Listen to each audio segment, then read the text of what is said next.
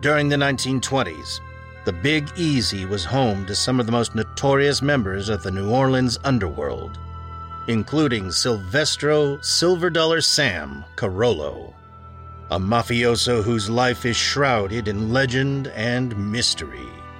There's a lot of lack of reliable sources when it comes to Carollo. He's kind of a mysterious figure when it comes to who was he as a person. His name. You see it as Corolla and Carollo. And there's always been that argument, which is it? And I've heard different excuses of of why somebody just heard it as Corolla and it got printed as Carolla and it got changed to Corolla at some point. It was because of the newspapers. Also, his nickname, Silver Dollar Sam. It appears that was an invention of the newspapers as well. As a member of Charles Matranga's Black Hand gang, Sam Carollo quickly became a force to be reckoned with, eventually surpassing Matranga as New Orleans' top dog. If Carollo ever resembled an Al Capone figure in New Orleans, it was during this time.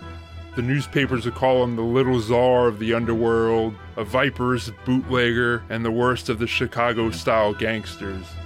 But Sam Carollo's luck was about to run out when one of his targets survived an attack.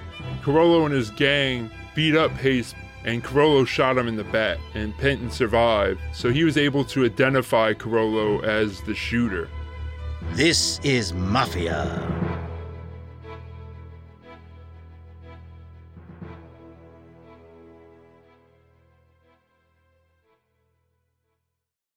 Silvestro Carollo was born June 17, 1896, in Terrasini, Sicily.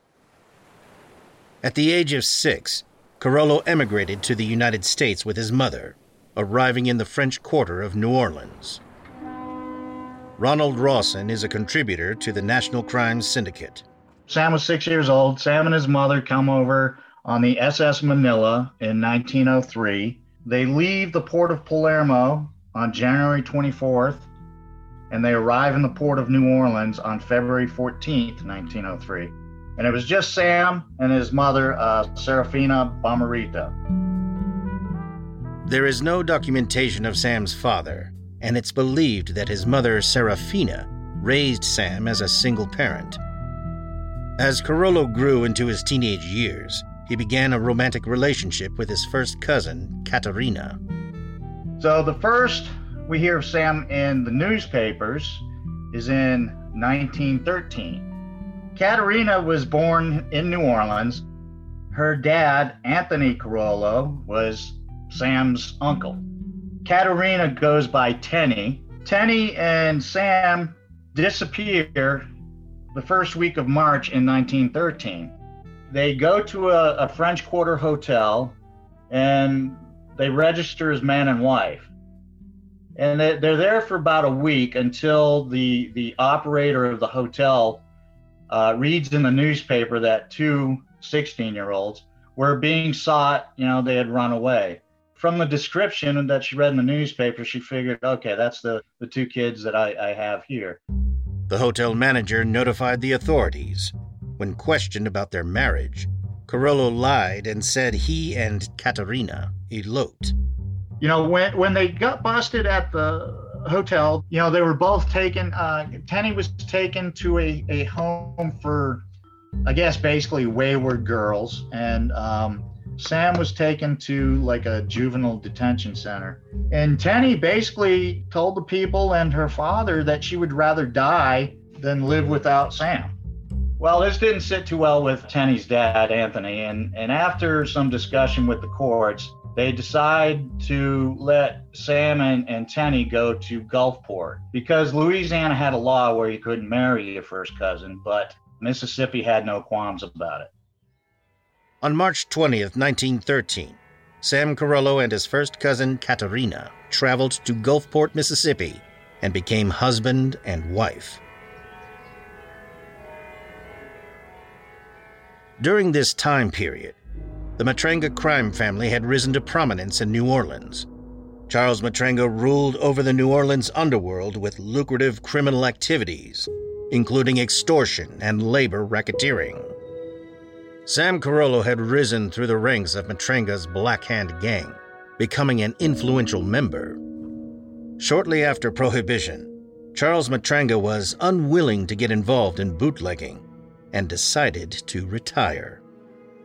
It is rumored that following Matranga's retirement in 1922, Corrado Giacona assumed leadership, and Carollo handled day to day operations. Basically, what you would call a street boss. This, this kind of fits all the little bits and pieces that you find on New Orleans mafia history. There's no real definitive book, uh, source, or anything. There's all little bits and pieces scattered all over the place. You got to kind of put them together. In 1927, Sam Carollo filed a petition for citizenship. He was ultimately denied due to his two year stint in federal prison four years prior for stealing 89 barrels of beer, a violation of the Volstead Act, also known as the National Prohibition Act. Sam, you know, a, a, lot of sources say Sam never became a citizen, never tried to become a citizen. Well, he did. February 27th, 1927, he filed a petition for naturalization, but he was rejected for naturalization due to his Volstead Act violation. So he, he tried to do the right thing and become a citizen. It just didn't work out the way he wanted. Legend has it, at the height of Carollo's power, infamous mafioso Al Capone tried to convince Carollo to supply his Chicago outfit with imported booze in exchange for cutting off rival bootlegger Joe Aiello. Al travels to New Orleans. Sam meets Al at the train station. One version has it with some goons, another version with some New Orleans cops. Al gets off the train with his goons, and Sam basically tells him to turn around, go back to Chicago. However, Al being here in 1929 Al had a really busy year in 1929. You know, he had the uh, Valentine's Day massacre. He went to jail in, in Pennsylvania. And two, you know, Al was one of the most famous people in the country. You know, photographers followed him everywhere. You know, if, if Al had visited New Orleans, it, it seems like it would have been documented by the newspapers. As far as I'm concerned, it's myth. I mean, I never say never because you never know what kind of information might pop up later.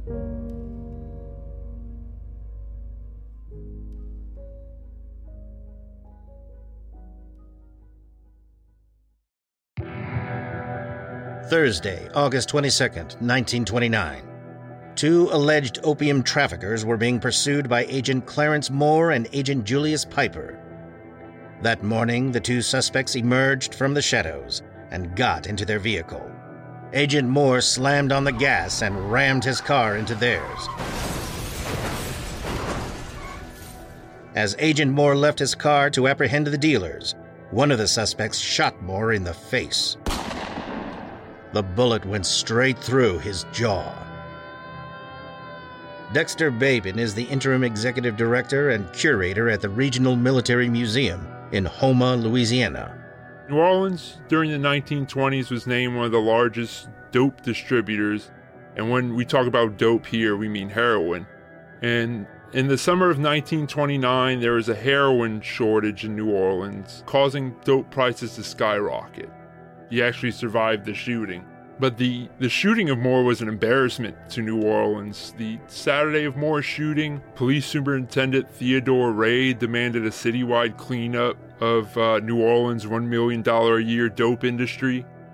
As police conducted raids throughout the area, witnesses identified Peter Capro and Armando Omari as the alleged suspects. Their bonds were set at $15,000 each.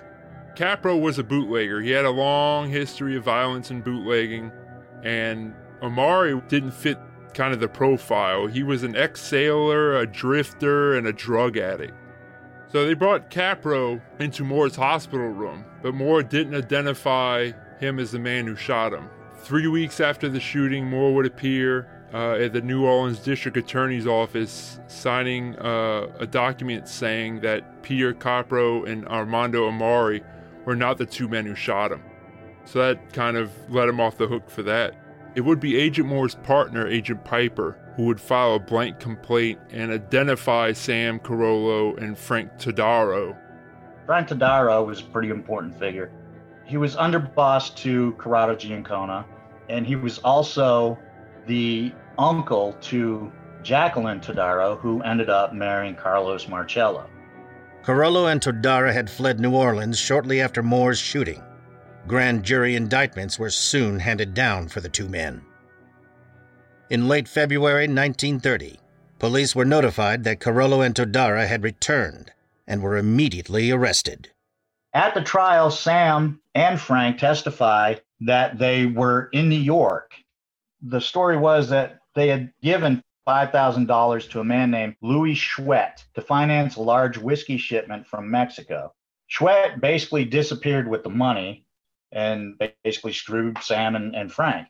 They, they heard that he was in New York, so they decided to go to New York to find him and get their money back and extract whatever revenge they were going to.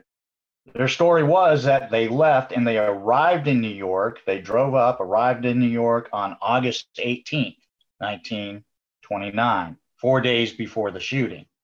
During the trial, they produced receipts from the hotel along with a photocopy of the hotel register showing that they registered on August 18th.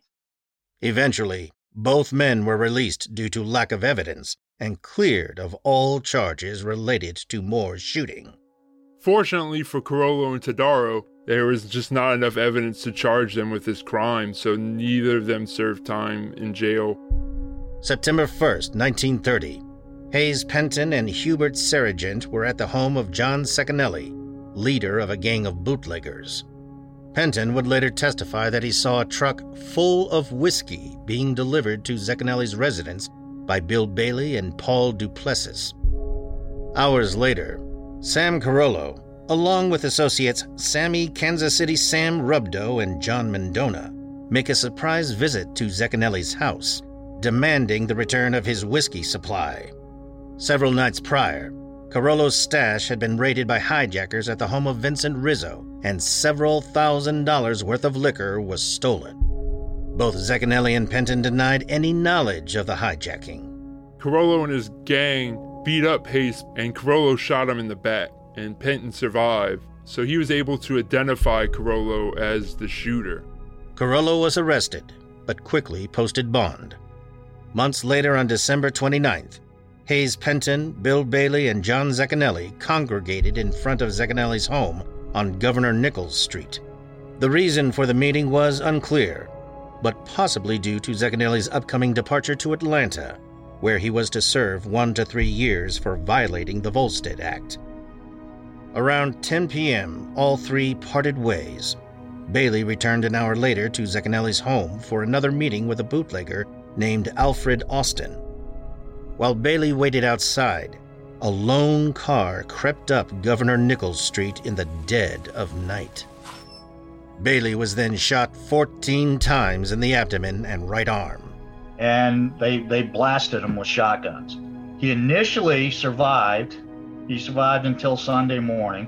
He was lucid most of the most of the, the, the time he was still alive. And the cops asked him, you know, hey, who shot you? And, uh, and all he would say is, it was that Sam Carollo and his gang. Bailey would die soon after. Carollo was immediately arrested and claimed to have no knowledge of the shooting. He told authorities he was at home at the time of Bailey's assassination. Carollo would be held for murder without bond while the New Orleans district attorney investigated Bailey's death. Carollo was still in prison when his trial began for the attempted murder of Hayes Penton. During the trial, Carollo was labeled by lawyers as the Little Czar of the Underworld, a viperous bootlegger, and the worst of the Chicago style gangsters. January 24, 1931. Carollo was sentenced to 8 to 15 years for the attempted murder of Hayes Penton, which was to begin following a three year sentence for violating the Harrison Narcotics Tax Act. So he was looking at a good 18 years in jail and this may start to speak to some of Carollo's political connections, if he had any. Carollo was pardoned by Governor O.K. Allen in 1934.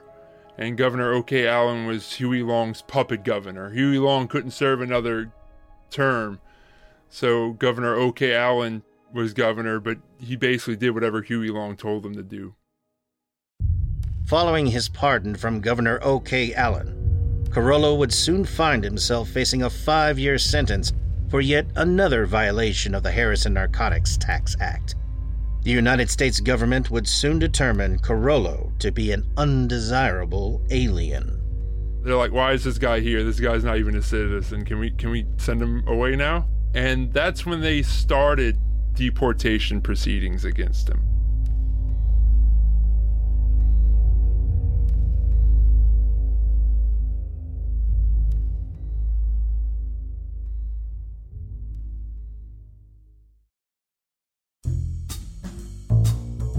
In 1934, Sam Carollo was released from prison after negotiating a deal to relocate infamous mobster Frank Costello's slot machines from New York to Louisiana. In return for a cut of the profits, Carollo got political protection for all of his Louisiana operations. Ronald Rawson is a contributor to the National Crime Syndicate. You know, the story goes that when Frank Costello was kicked out of New York, by the Little Flower, uh, Mayor Fiorello LaGuardia. He kicked him out along with his slot machines. The story goes that Huey Long invited Frank Costello to bring his slot machines down to Louisiana. At the time, you know, Sam was basically running things. You would think Sam would would have had to have been part of the negotiations for that. There's no record of it. It is possible. However, like I said, Sam was either in court or most of the time in the 30s, he was in jail. By 1938, Carollo was sentenced for yet another narcotics charge at the Atlanta Federal Penitentiary. Upon his release two years later, the government became aware of Carollo's lack of citizenship and was scheduled to be deported back to Italy. And luckily for Carollo, World War II broke out not long after that, and they put a freeze on all deportations. In 1944, Corrado Giacona died and was succeeded by his underboss, Frank Todaro. But just six months later, Todaro died from complications related to throat cancer. Carollo was now in charge. Rumor has it that Carollo was poisoning Todaro to speed the process of his condition along. In 1945, Louisiana Congressman Jimmy Morrison introduced a bill that would have granted Carollo citizenship. However, reporter Drew Pearson got wind of the secret deal and publicly exposed this information. Dexter Babin is the interim executive director and curator at the Regional Military Museum in Houma, Louisiana.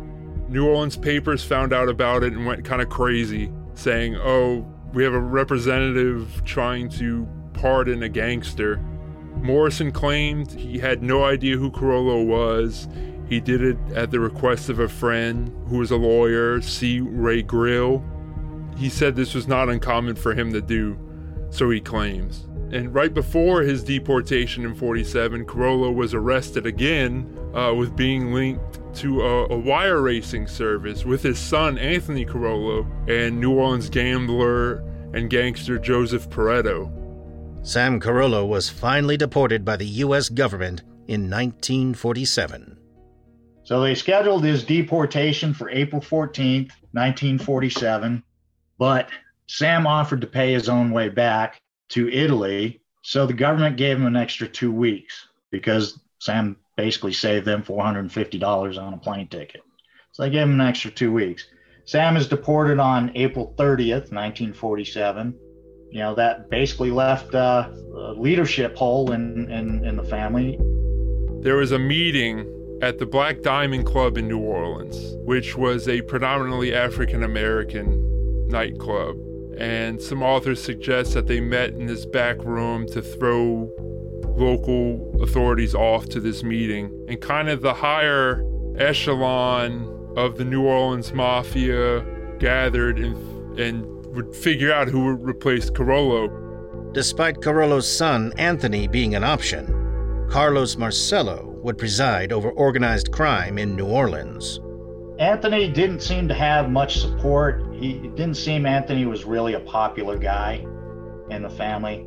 And Carlos, by by 1947, you know, he had he had done really well placing Frank Costello's slot machines on the West Bank. By 1945, when Frank Costello had opened up the Beverly Country Club in Jefferson, Louisiana, which was basically the biggest, swankiest gambling joint in the area. Uh, Carlos Marcello was given a 12% interest in that.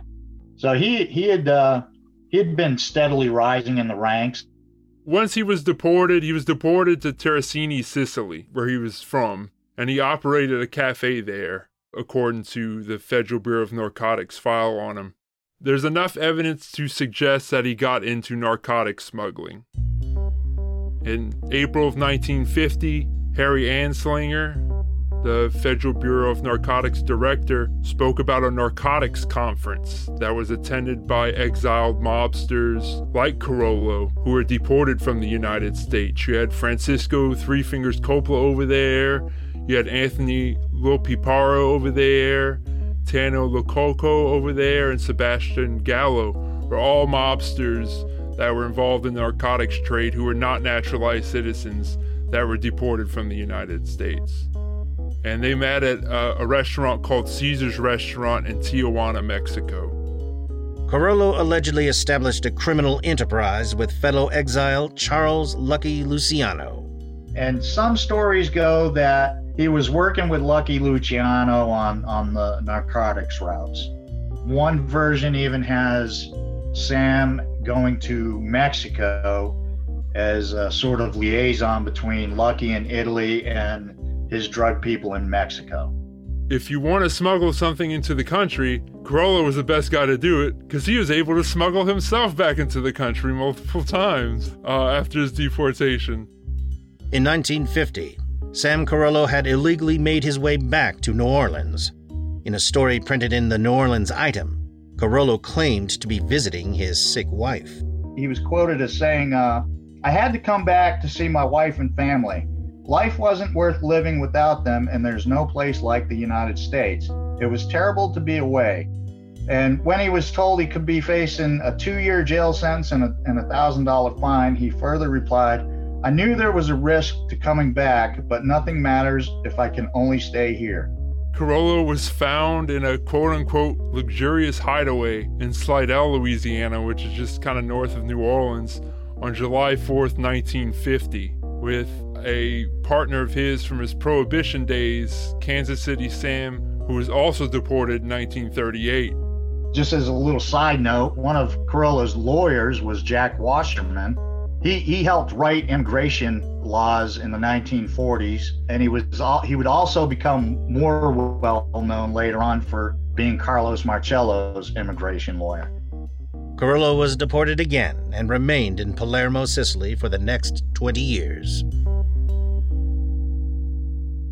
According to Life magazine, Sam Carollo returned to New Orleans at the request of Carlos Marcello to intercede disputes within the crime family.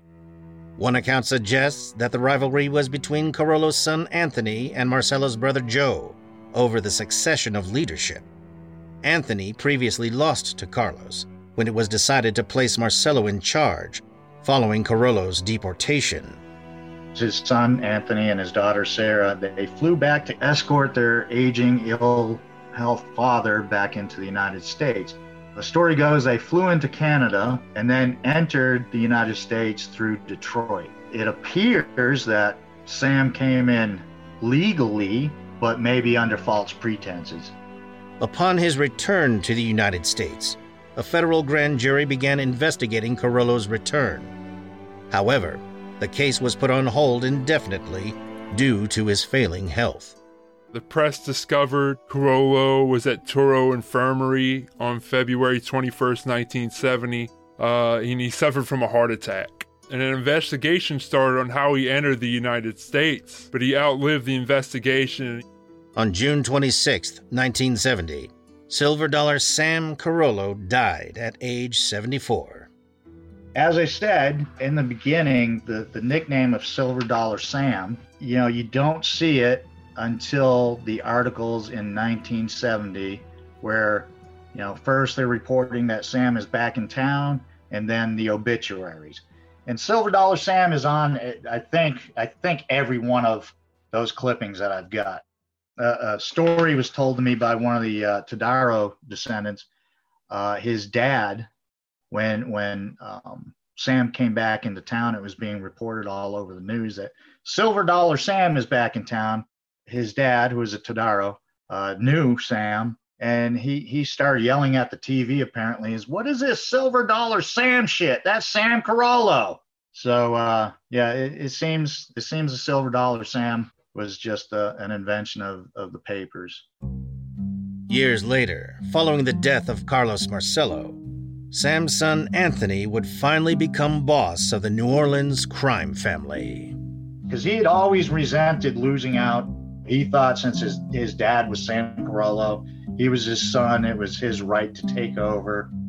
It never got into like a, a violent rivalry, but there was always that rivalry between Marcello faction and the Carollo faction. Anthony Carollo's time as the family's boss was short lived. He was soon arrested and convicted in the hard crust sting by the FBI in the mid 1990s. He spent four years in prison for illegally scanning video poker machines. The legacy of Sam Carollo, much like the New Orleans crime family, is cloaked in mystery and folklore. New Orleans never had a rat. Uh, if you look at New York and even Chicago, there's all kinds of rats. There's all kinds of guys that flipped, uh, gave testimony. Even if you, you take some of that testimony with a grain of salt, like, you know, Henry Hill and stuff, or even Sammy Gravano, you know, I mean, they, they, they, their testimony was self serving for the most part. They did give some information that was corroborated, you know, through other sources. So, and, and especially New York, there was a lot of rats in New York. Is, that's, you know, that's reason that information is much better and there's much more of it. You know, even the, the cops, they had their informants. All the cops that wrote books, you know, they, they had informants, even if they weren't named, they got information from their informants. To this day, we still don't have a firm grasp on the organization of the New Orleans Mafia. You know, with the rest of the families in New York and Chicago, I wouldn't even call New Orleans a family but you have these organizational maps, these charts where you have boss, underboss, capo, and soldier. We have none of that for New Orleans. The government was never able to figure out, besides that Carlos Marcello was the head of some kind of criminal syndicate, that who were members of it, what their rankings were, and what they did. That's a 90% of the reason why you had no one flip or, and testify against Marcello FBI had no idea who to target, who to bug. They kind of didn't understand how this organization was structured. And that went on. The FBI has been complaining about that since the Kefauver Committee in the 50s to the last FBI operation against Marcello, which was Camtext in the in the mid 80s. So you you almost have like a 40 year period where we just don't know the structure of this organization.